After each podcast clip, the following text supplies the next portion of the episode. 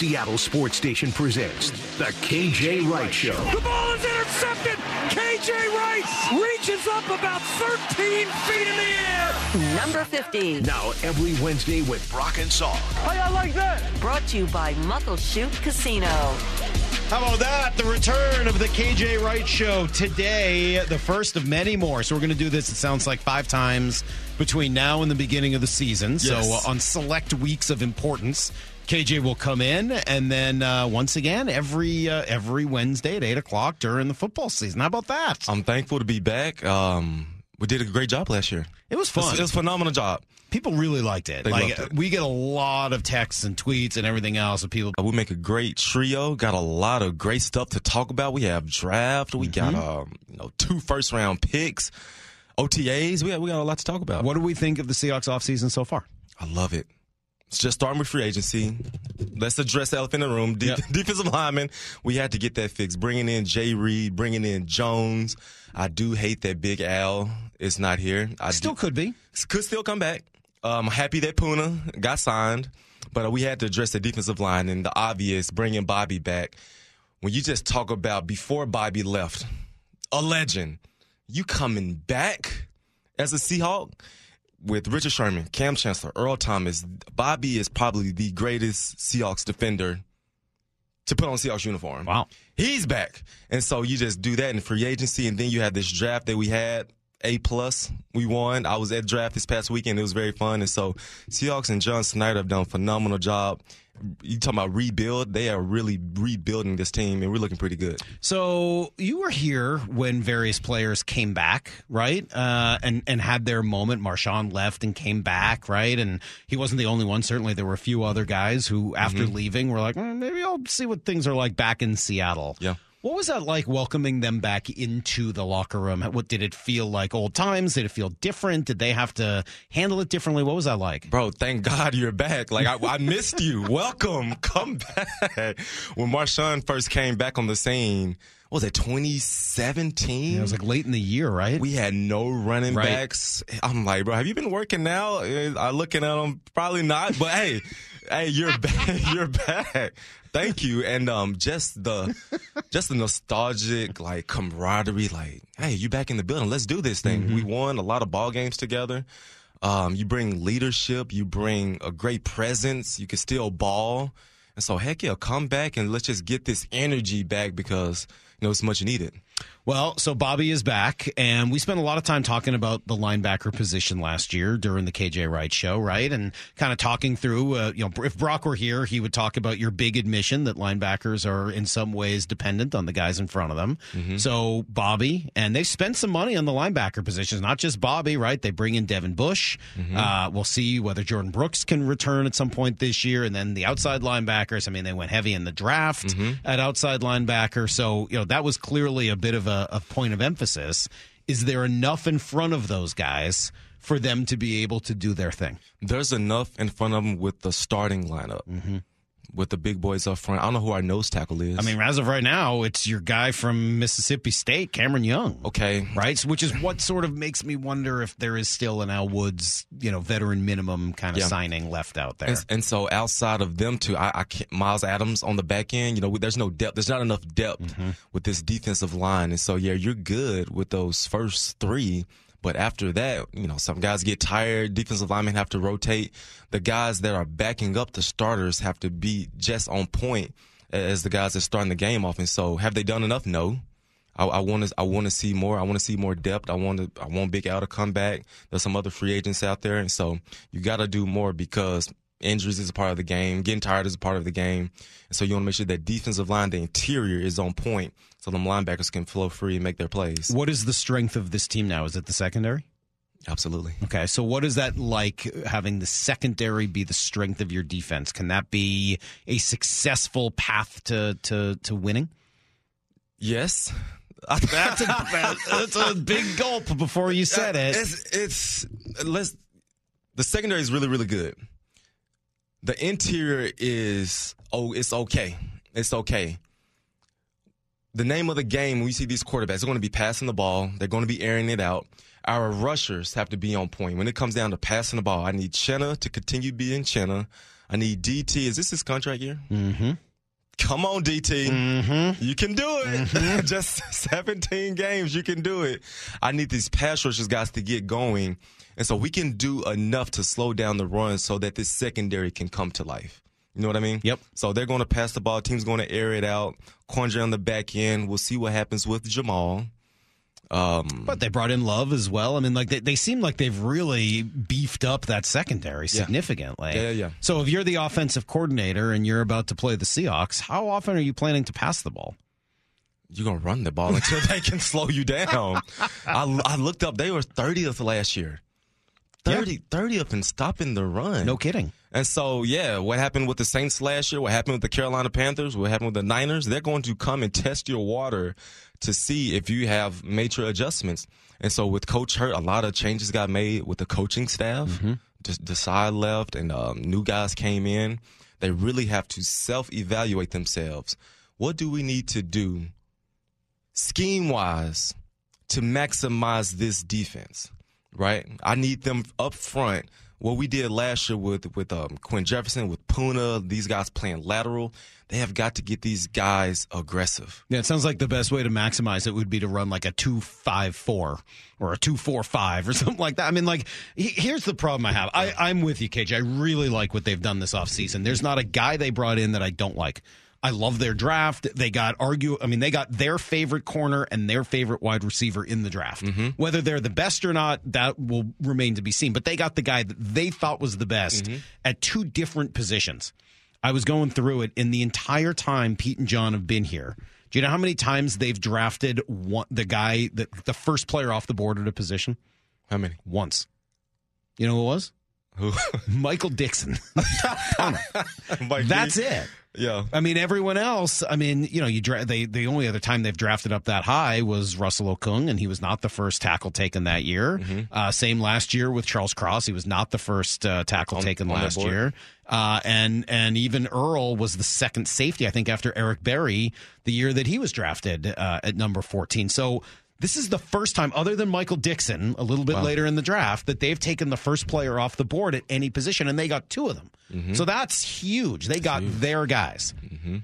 But I, I just look at it and say, why would anybody throw the ball against this team when they could run for six yards a carry potentially? What, what, what Bobby? I love Bobby. Mm-hmm. Uh, you might be right. He, although we got some people very upset with you saying you're really sort of ignoring Cortez Kennedy, who's in the Hall of Fame. Not fair. Uh, guys, let me. I Your meant, era? I, meant in our era. All right. I meant in our era. All right. All right. Well, I hope we don't have to hear from Sherm again. Something tells me he's probably not coming on the show. But uh, anyway, so um, uh, I, I agree with you, but what's Bobby going to do if there are guys in his lap every time he's out there trying to make a play? I know. And, and you look at this is what coaches do every offseason. They go back and they watch every single game. They go back and watch every single game. How great were we? How bad were we? Did this scheme make sense? Mm-hmm. Right? And when they self evaluate themselves, the answer should be no. Okay. The answer should be. Do you no. think scheme change would be an important part? I mean that that's a question I asked Brock not that long ago. I said, Brock, there's all these guys in the draft and in free agency who everyone says are great but don't fit the scheme. At what point do you say let's try a different scheme? And Coach Carroll, like Coach Carroll, like they, and here's the thing: they they can keep the the same essence of their defense, mm-hmm. but just change how they play. You remember when I talked about that last year? Is this the bear front versus the three four? No, just change the way that the guys play up front. If, if the way they was playing last year, they they weren't penetrating. Mm-hmm. They were going lateral with these guys. Like, hey they guys, two gapping. Yeah, they were two gapping. Oh Thank yeah, you. that's my expert analysis. Thank you. They, they, were just, you know, they were just two gapping. More, uh, don't worry, I'll teach you about it later. It's just two gap thing, oh, right? Okay. As you know. So, and kidding. so, and so, when you look at Coach Hurtt and what they do this offseason, let these guys loose up front. Mm-hmm. Let them play. I could not tell you what they were running on the back end. Could not tell you, Salk. So just make it a simple cover three. Coach Carroll, you know that like the back of your hand. It's easy, it's easily coached, and you guys can just make sure that everything is clean, it's simple, to where there's no explosive plays like we saw last year. And so it has to get better. All right. Well, then I got to ask you about one player in particular who, if you do everything you just said, in my mind, probably becomes the linchpin to the entire defense. I'll ask you about him and a whole lot more next. Brock and Salk, Seattle Sports with KJ Wright in the building on 710. This, this is Brock and Salk Powered through the Alaska Airlines studio. Back in mornings from 6 to 10. on Seattle Sports and the Seattle Sports app. Uh, can I tell people what just happened? Go ahead. Am my I allowed to tell people? We're just sitting here in between segments. We're going to talk about the linchpin to this defense now in a sec. And KJ's phone rings. You just never know who's going to ring. It's funny that all you guys call each other. You don't text each other. What's up with that? Oh, we got to talk on the phone. I'm It's surprised he called me. He usually FaceTimes me. All you guys call each other. It's so funny. I, I just I always expect athletes to only text, but you guys all call each other. It's so funny. But that was uh, that was Brandon Mebane on the phone. What was he saying? We We're talking about this. He thinks you know hey. might need to have some guys up front on Uh, defense. From defensive lineman's perspective, Yes. he, he was like, "What happened? Yeah. A DB, a DB versus a monster defensive lineman up front." Yeah, so I, I, I agree with him, and this is something we've talked about quite a bit. I, I don't think you can draft for need. I understand John Schneider's philosophy draft for talent over need. Yes. And that over time, you will have better success in the draft, which is basically a crapshoot anyway. Yes. So I'm not criticizing a talent versus need perspective. But I also think that there are values to each position. Mm-hmm. And when you are at number five, not that I don't like Witherspoon, not that he's not the most talented guy on mm-hmm. the board, and I don't know what else they were supposed to do in this draft that didn't really have any defensive linemen available other than Jalen Carter, who we'll talk about in a minute. But the positional value of corner versus defensive line, you've played the game, you've been in a I know. defense. Who's more important to the success of a defense? It's the defensive line. We know that. We know that. And let's let's just let's just address it. Let's just address Jalen Carter. Why not Jalen? Why Carter? not? Because you were very, you were as opposed to Jalen Carter as anybody. Jalen Carter is talented. Jalen Carter is very disruptive. He is a need for the Seattle Seahawks At defense. a premier position. At a premier, he would have been plug and play. You're our guy. He would have been that guy. So should they have taken him? Let me finish. Let me finish. The the the question is with Jalen Carter is is will he play hard every down? Will he play hard every play? Will he report to camp in shape? He reported his uh, pro day out of shape. Will he report in shape? Will he be motivated at that spot? And when he's not in the building, is he a guy that I could depend on for the next eight years? Those are legit questions. Sure. Is he a guy that I could depend on when he's not in the building for the next eight years? And I believe that for the Seattle Seahawks, they weren't willing to take that risk with Jalen Carter. So let me let me ask you this then: Which would you prefer if you were the head coach of the Seahawks right now? Wondering where your star defensive tackle was quite a bit of the time and what his weight was at, or wondering how many times the other team was going to run for six yards per carry right up the middle of your defense. Which would keep you up at night more? Ask me that again. Ask me that one more time. Which which is tougher? Wondering where your guy is, or wondering how you're going to stop the other team's running game because you don't have any defensive linemen? So, if I'm a coach, I need guys I can depend on, period. I need guys that I could trust. I need guys I could depend on. I need guys that are going to show up. Mm-hmm. Right? He could, and if he is on our team, yes, he could probably be there stuffing the run, making TFLs, all that fun stuff. But my question is for how long? That's a legit question. How long can I depend on this guy? And he may go to Philly and be a monster. He may go to Philly and God knows what. Yeah. I believe that when they took Witherspoon, they know his personality, they know his character, they know his makeup. They're like, this is a guy that's going to be here. He's going to show up. He's going to play scrappy. He's going to be gritty. He's going to be our guy. And I think that we look at Jalen Carter, it's like, I don't know. I'm I'm nervous when I go when I lay my head down at night. I'm I'm nervous, and no coach, especially at Coach Carroll, he he does not want to deal with that. You at played this with point. guys who who everyone was nervous about where they'd be at any given point. Yes. You don't have to give me names, but like, Yes, I- and what was that like? Yes, I play with guys where you got to go knock on their doors. Like, hey, it's team meeting. Where where are you? We have a team meeting. Hey, uh, miss practice time. This guy isn't here. What? Hey, go go get him. And which is more disruptive to a team, that or a guy that just can't play? A guy where you're like, yeah, he he's just not good enough. I mean, Yes. he's out here and he's just he's he's not good enough. They're both they're both They're both problematic. They're both very hard. They're both very hard. But at the end of the day, so you got to respect Mm. the game. You got to respect football. You have to respect your teammates. You got to respect yourself. You got to respect this investment we just poured into you.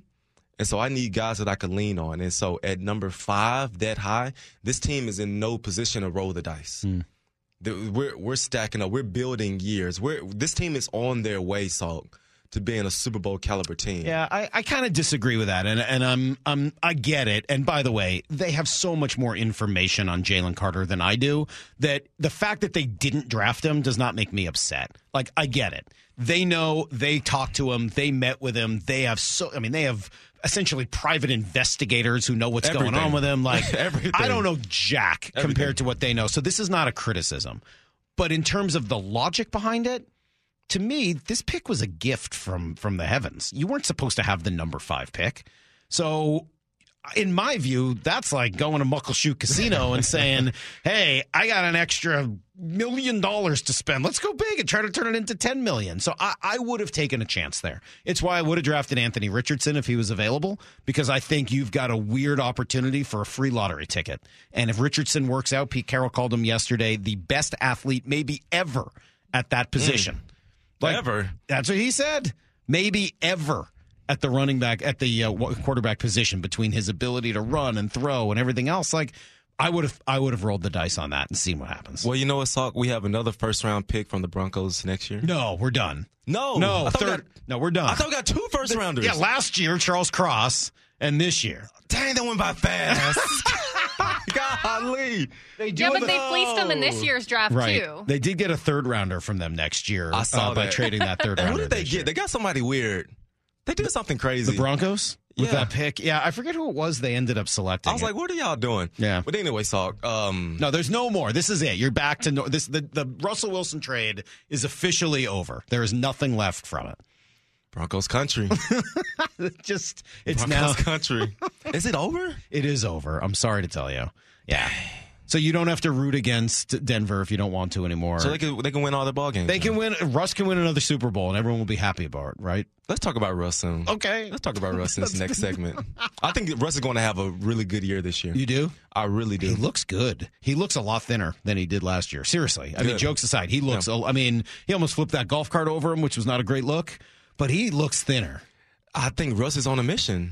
Yeah, he, should be. He has. To, he, Russ has to be on a mission. yeah, He has surgery. What do you have on his ankle, knee, probably. shoulder? Something had surgery on. So and it's now a better knee than beforehand, which is so amazing. Like he's such a good healer that actually now the knee is going to be better than before he hurt it the first time. put that right. miracle water on there. All right. Well, I still got to ask you about Jamal Adams as the linchpin of this whole defense. I will. We will talk a little bit more about Russ just for kicks, uh, and then I got some sound to play you uh, from Dan Orlovsky about dominance at a position and what it can do because you've certainly seen it up close and personal. So we'll do all that coming up next. More with KJ Wright. It- This, this is Brock and Salk Powered through the Alaska Airlines Studio. Back in mornings from 6 to 10. on Seattle Sports and the Seattle Sports app. We're only one episode back into the KJ Wright show, and already I'm reminded that an hour is not enough time with KJ. Like every time he comes in, we just need more than 60 minutes. But uh, yeah, the first of five off-season KJ Wright shows to be followed by uh, a return to a weekly 8 a.m. Wednesdays during the football season in September. So good to have you back, man. It's good Glad to see be you. back. Glad to be back. Are you Feels having good. fun in your life these days? I am. I am. I'm doing a lot. And I'm trying to scale it back. Like I'm launching my foundation event next month. Nice. Took them on my first real estate property. Um, so I'm like a, a owner of a, a building now. A whole building. A whole building. You're, sl- you're slumlord, is what you're saying. kind of feel bad. I, I got got to raise the rents on them because it's under it's undervalued. You Sorry. um you when we just just quickly because I think people are always interested in in you in particular before we get back to some of the football talk. You know, at times last year you were just so open with us about, you know, just missing the game and and and what that was like, some of that empty feeling of not having the game to go to every day. How are you doing with that now a little bit longer into it? Is it getting easier? way better, way better. Cool. Yeah, and like I know that I have the green light to win. If I even get remotely close to that, hey, just go to the VMAC. Just go talk to the cooks and the third floor and equipment manager. Just just go up there. Like you don't have to be afraid. Like they don't want you or you have the scarlet letter on you. You can still go up there and hang out with the guys. And so that's way better. I found my flow and I found out what I want to do going into this um the fall season. So it's been really good. Cool. You know about Ichiro? Do you know what Ichiro does? I don't. You know that every day Ichiro dresses in full uniform, wristbands, works out for like an hour and a half, stretching and getting ready to play with the Mariners, even though he's not going to. No, he doesn't. Mora, does he? Oh yeah, we witnessed it firsthand at spring training. day. I got a video of it if you want to see this. Ichiro works out harder and longer than any single player on the Mariners. And he has like a front day. office role. Yes. But he still prepares like he's a player. in uniform Puts on uniform. every day. Hey, more power, more power to day. him. More power to him. Wristbands, the whole like he is decked out every day. And that's his thing. That's he his thing? He said that keeps me keeps I don't me think going. I think he has to do it. Like I think he just doesn't have a choice. Like he just he's so routine oriented that he doesn't have a because did choice. for twenty. How long did he play? Twenty plus years. Probably close to that between Japan and here. Yeah, I don't know how many years he played in Japan, but it's got to be pretty close. Like Yeah. that's who he is. Yeah. It defines him. 14 with the Mariners. Yeah, and it had to be at least six or And he more played the in Yankees? Japan. Yeah, a little bit with the Yankees and kind of Quickly bounced on around. Wikipedia says played professionally for 28. There you 28 years. It was uh, I think 19 here. He's going for 40. Total. He's going to like try to dress every day for 40 years. So that's awesome though. That's really cool to hear and I think everyone will be Oh, yeah. will join me in saying that that's awesome. All right, so let me get back to the Seahawks here for a couple of minutes. You you mentioned earlier that okay, you you, you want to go back, you want to penetrate a little bit more up front, you want to have, you know, this go back to playing the three deep safeties, right? Or or they cover three safeties in the back. Bring guys in the box. So that to me would signify that Jamal Adams becomes a really, really important piece to stopping the run. Jamal Adams. Jamal Adams is going to be everything to this defense. We traded for Jamal Adams to be this X factor. He called himself an X factor when he wanted to get paid. You are the X factor to this defense. You're going to be moved all over the place on the back end, the second level, even up front when it comes to blitzing. This defense is going to revolve around his health. Mm-hmm. How well he plays is how well this defense plays, right? And so he's coming off of a terrible injury, a terrible injury. Come in for training camp. We'll see. We'll see what we getting from him. We'll see how healthy he is. We'll see how well he can move. And if he's healthy, this defense is going to be very, very fun to watch. Yeah, the thing that I, I find challenging about Jamal Adams at this point, and by the way, I was as excited about that trade when it happened as anybody, and I, I really do like him as a player. But uh, the challenge I'm having is Jamal's at his best when he's not in coverage and when he's up near the box making hits. But the problem is, the more you play him in that role, the more likely he is Exactly. to have contact and get injured. So Exactly. it, it feels like such a push and pull of what to do with him all the time. I'm, I'm not. I'm gonna be honest with you. When the trade first happened, I was here and I was, I was like, why? You didn't love I, it. I was like, why? Because we had Bradley McDougald, Mm-hmm. and Bradley McDougald was really good. Bradley McDougald was a safety. He's a guy that can cover. He's a guy that play man to man on tight ends. He's a guy that gets interceptions. He is a safety. Mm-hmm. Jamal Adams is not a guy that you play 20 plus yards deep. That's not him. He's not a guy that you just sit back there and get bored playing cover two or quarters. He is a guy that plays up close to the line of scrimmage, a guy that makes plays, you know, in the backfield. That's his style.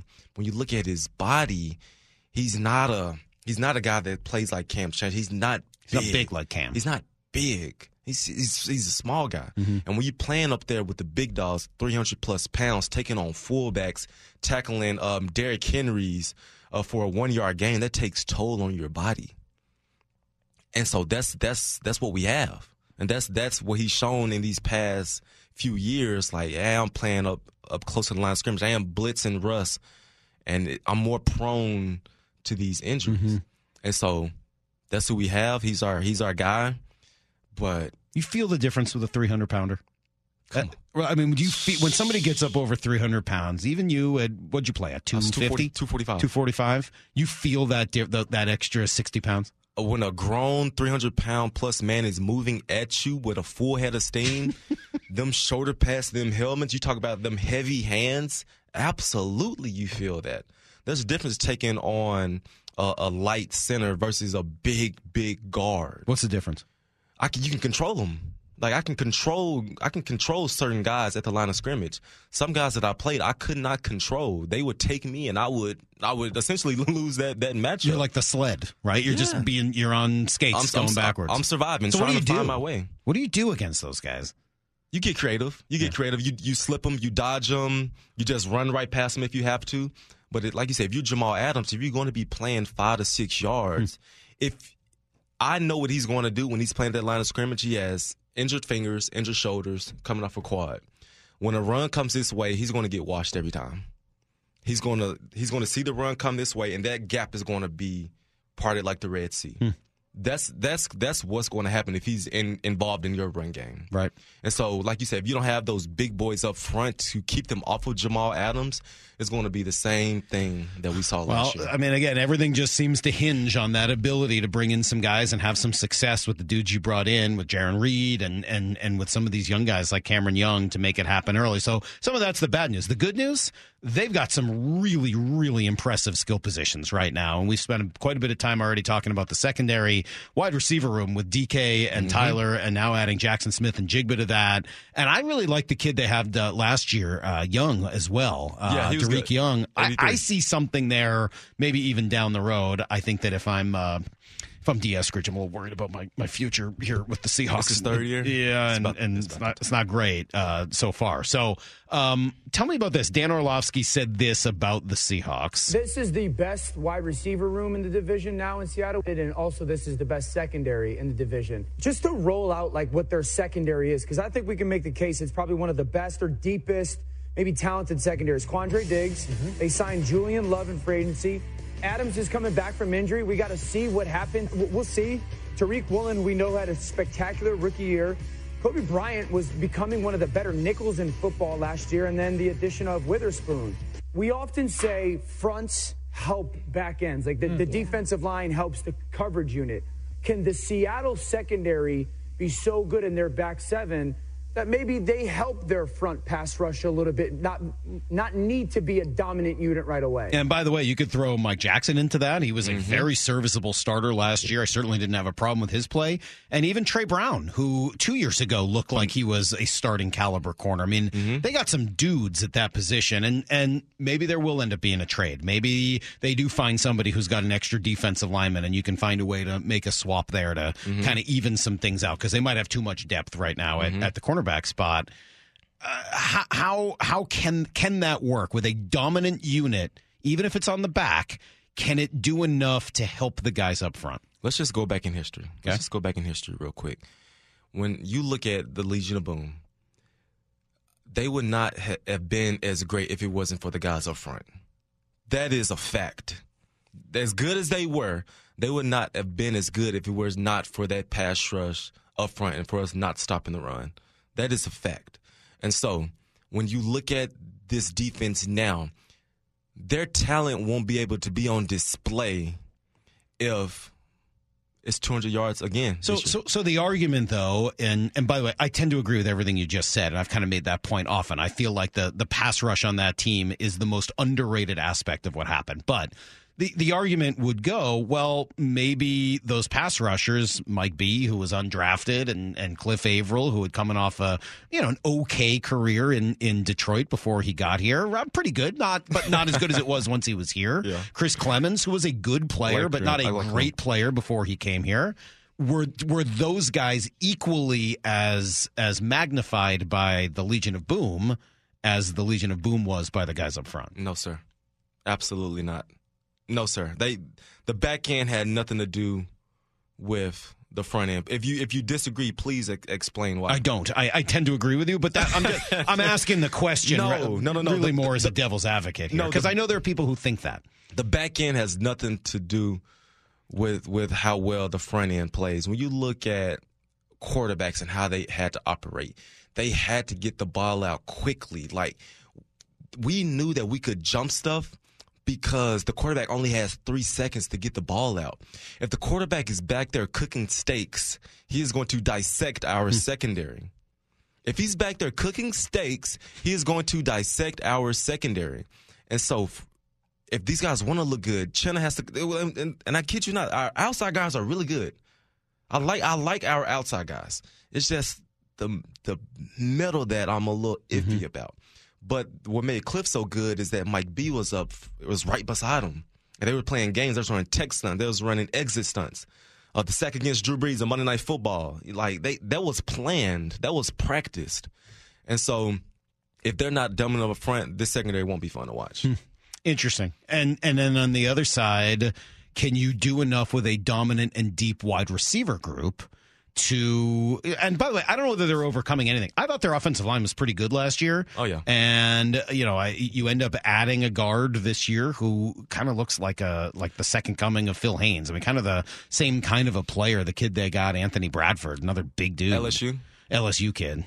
Nah, he's bigger than Phil. He's big. He's big. We He's talk like 340 this we talk about taking on linemen that's not fun. I look at him and I'm like, I do not want to deal with these guys for 40 run plays a game.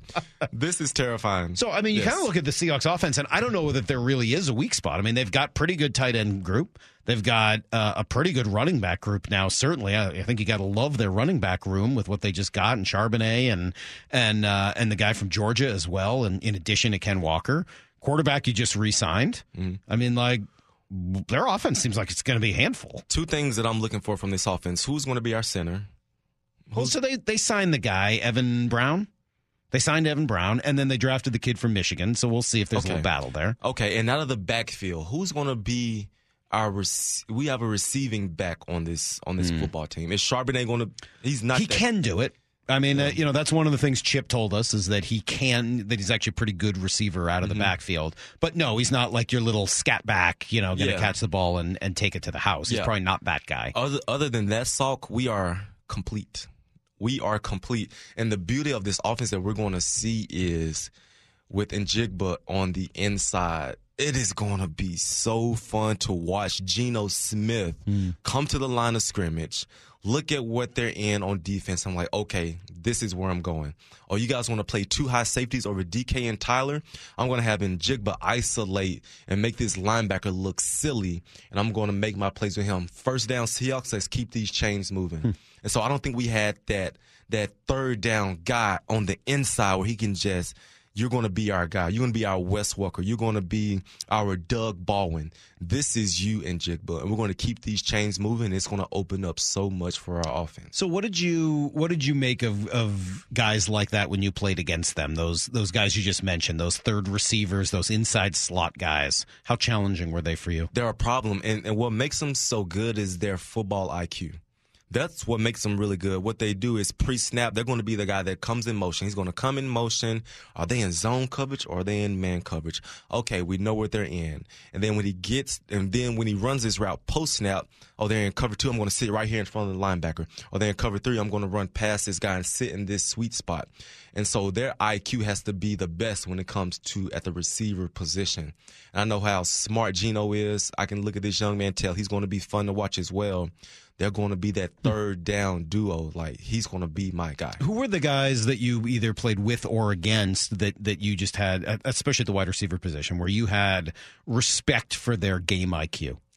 It was Doug. Yeah. It was Doug Ball. and just um, someone you can depend on, someone that he's going to get open. Just get the ball close to him, and they're going to make it happen. Just get the ball close to him. They're going to make something good happen. How about guys you played against? I thought Wes Walker was phenomenal. Yeah. I thought Wes Walker was, you know, not big, not fast, but he was quick. Is that frustrating? You're playing against some wide receivers not big or fast, and he's killing you. and and it's going to be a catch every time the ball is thrown his way. And so that's that's what this new dynamic brings to this offense. And so I'm looking at I'm looking at the NFC. We can make some noise, Salk. Like some serious noise. I saw what we did against the Niners. We couldn't do anything against the Niners. I believe we scored late touchdowns. I believe that we can really give this division a go. Hmm. Are we quite there where the Niners are? Not not yet. I believe that defense they have over there is one of the best that I've ever seen.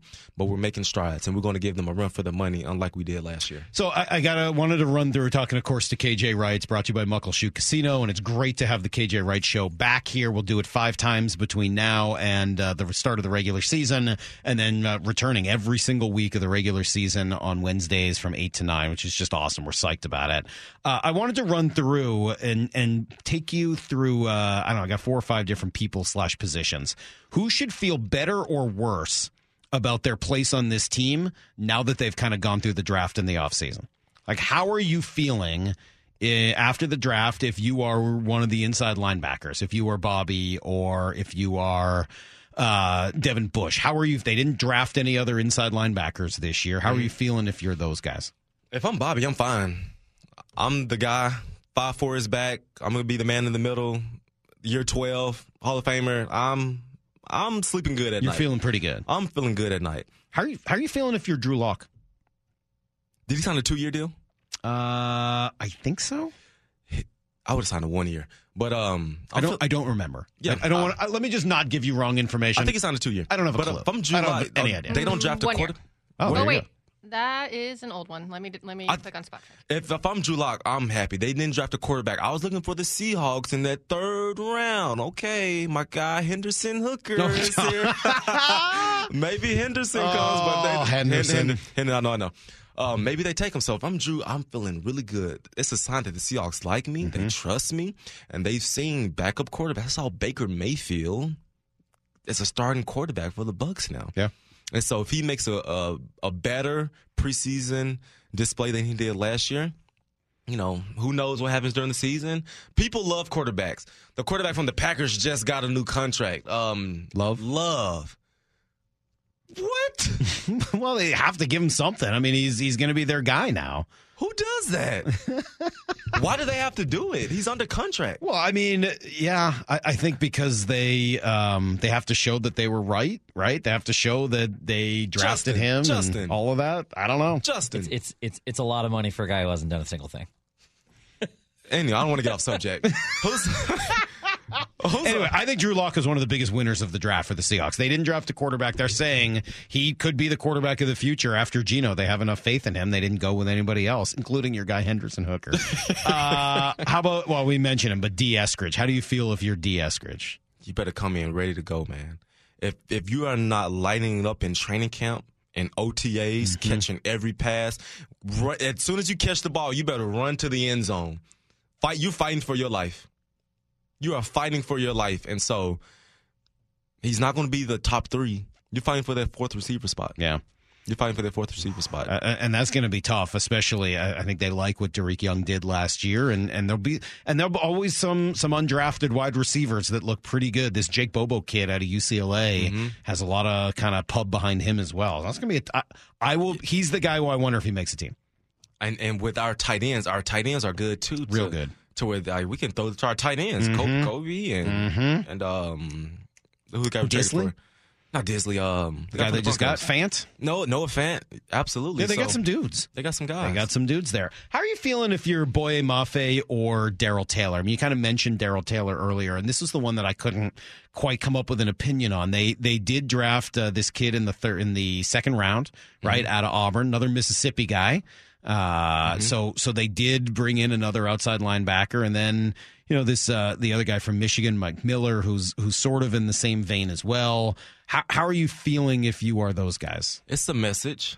It's a message is being sent that we got to get better at this spot. And so, if, in my mindset, if I'm Taylor, first and foremost, I'm taking out an insurance policy, and secondly, I'm I'm getting ready to put on a show for 31 other football teams. I'm getting ready to show these other 31 teams how how well I can play rushing the passer, how consistent I can be. So I am auditioning for to make a great free agent splash next year. Yeah. Yeah, and, and, and my guess is that's the direction that's going to go. Yeah, and that's fine. That's fine. That's that's the name of the game. Yeah. that's the name of the game.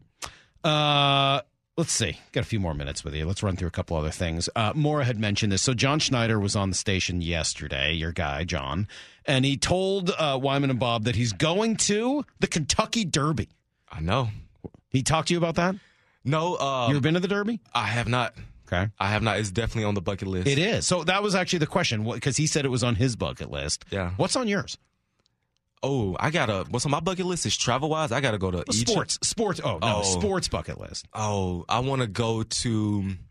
I haven't been to Yankee Stadium. Okay. I want to go see the. I want to go see the Celtics.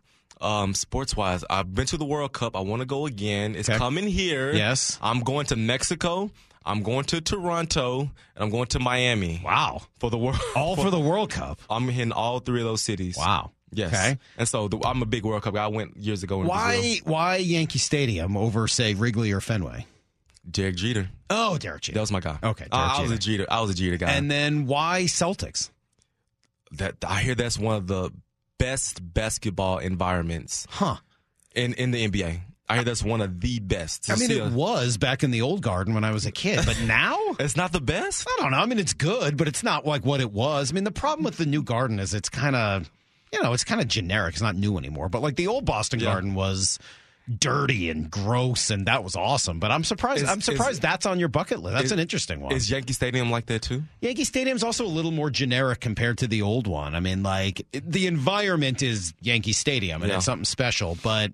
You know the the the building itself doesn't have the age or character of Wrigley or Fenway. So it's kind of like Candlestick versus Levi.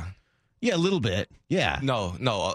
If this anything like what I'm thinking, like Levi is generic. It's like Is that the worst it's like- stadium now in the NFL? No, it's like it's like I'm going going from Candlestick. You just felt that energy Mm-hmm. In that The history. You felt the Joe Montanas. You felt the Yeah. the, the the Clarks. You felt that going to Levi's. It's not even remotely close to that. Interesting. Wait, I It's got not a question. remotely close to Is that. going to the draft worthy for Seahawks fans to put on as a bucket list sports destination? I had a blast. What's fun there. about it? Because it kind of look. We were saying the other day, it kind of looks odd. Like it seems like an odd thing to go to as a spectator. I had fun. Why? Because I'm a draft junkie. Like I watched it growing up. Yeah. And the way it's set up is all 32 teams, they have their little section. Like every 32 teams. I was right next to the 49ers fans. And so it's all sectioned out. And when it's time for the teams, when they're on the clock, Mm-hmm. they're getting them ready. The cameras are coming to them. The players in the first round are coming, mixing and mingling with the fans. They're playing music, getting everyone excited. It's, there's intermissions every five minutes. Okay. And so when the draft pick comes up, it happens, and it's a really, really good time. It seems like it's a lot of people dressed up, like a lot of people in face paint. As from a fan's perspective, Yeah. no. Oh, okay. Because everyone they show on TV is wearing like crazy face paint and like you know. Oh, like that? Yeah. Yeah, and that's fun. Is it? It's I a a- lot. I had a a big, good looks like a time. big tailgate. That's what really what it looks like. Seems like a lot. Drinking everywhere, food. People are and- having, I mean, I'm, I would bet Sounds the like food. KJ's a man of the people. Yeah, that's what I'm hearing. I'm- and so what You're happened was, Did you paint your face? No, How come? Um, that's not my style. Not that much of a man. So what people. happened was they had us in this boring suite during the draft. my dad was my dad was mad. He was like, "Man, what they doing? I want I want to go out there with the people." And Mm. so I didn't have the right credentials to go out there with the fans. And so I went out there. It's like you can't come in. So what happened? I was with this little boy. You're like, I'm announcing a You're pick. like, I'm Seahawks legend no, KJ this was Wright. day one. I wasn't announcing pick day one, and this little boy just threw the biggest tantrum I've seen in my life. I was like, I want to watch the draft. This is the, and so they turned him around, and so a security guard found the boy, and he was like, "Let him through." And I was like, "Hey, we're with this kid. We're just with him trying to get in too. How you gonna let this little kid in, but not me?" and um, I was like, "Man, come on, just just go ahead." And so we went out there, hung out with the fans. Cool. And so we had a blast. That's pretty awesome. we Well, it- did you do a good job? Naming- Announcing the pick. Yeah, how did, see it? How did you feel like it? How did you feel it went? I was on the air. I nailed it. Okay, I good. thought it was great. I nailed it. Yeah. What I wanted to say was I wanted to um, talk trash to the Chiefs fans to let them know that we have the loudest stadium in the NFL. I thought about it before I went on stage. I don't want to make it about me. Like I don't. I just want to make it about this draft pick, the Who Seahawks. who did that? Was it McCourty? J- Uh, who did that? And I And, thought like, that was terrible. he went off on on the Chiefs fan. You didn't like that. what was that? I don't know. It was trying to. It was kind of playing the heel, like a wrestling heel. He's doing too much. Too much. He's doing too much. Well, I mean, they are the home of Travis Kelce, so they know all about doing too much. All right. KJ, uh, what a great hour. As always, we can kind of just keep going with this, but um, excited that you were back in the building, excited that we'll be doing this a little bit throughout the offseason, and then once again next year, as uh, we'll get to see this draft and this offseason and everything else play its way out and, uh, and see whether it works. when, So, when, when can I come back? I don't, whenever you want. Dude, you, get an open Well, we gotta- we- invitation. yeah, we got to be. All We got to make it make sense. We got to be purposeful here. We got to come up with the right. We got mini camps. We got training camps. Like we got some time. We'll Yeah. we'll, we'll, we'll, put our heads together and come Make up it happen. All right, Thank you. There you go. Thank you, KJ. Thank you, Muckleshoot Casino. We'll be right back. Brock and Salk, Seattle Sports on seven ten. SeattleSports.com.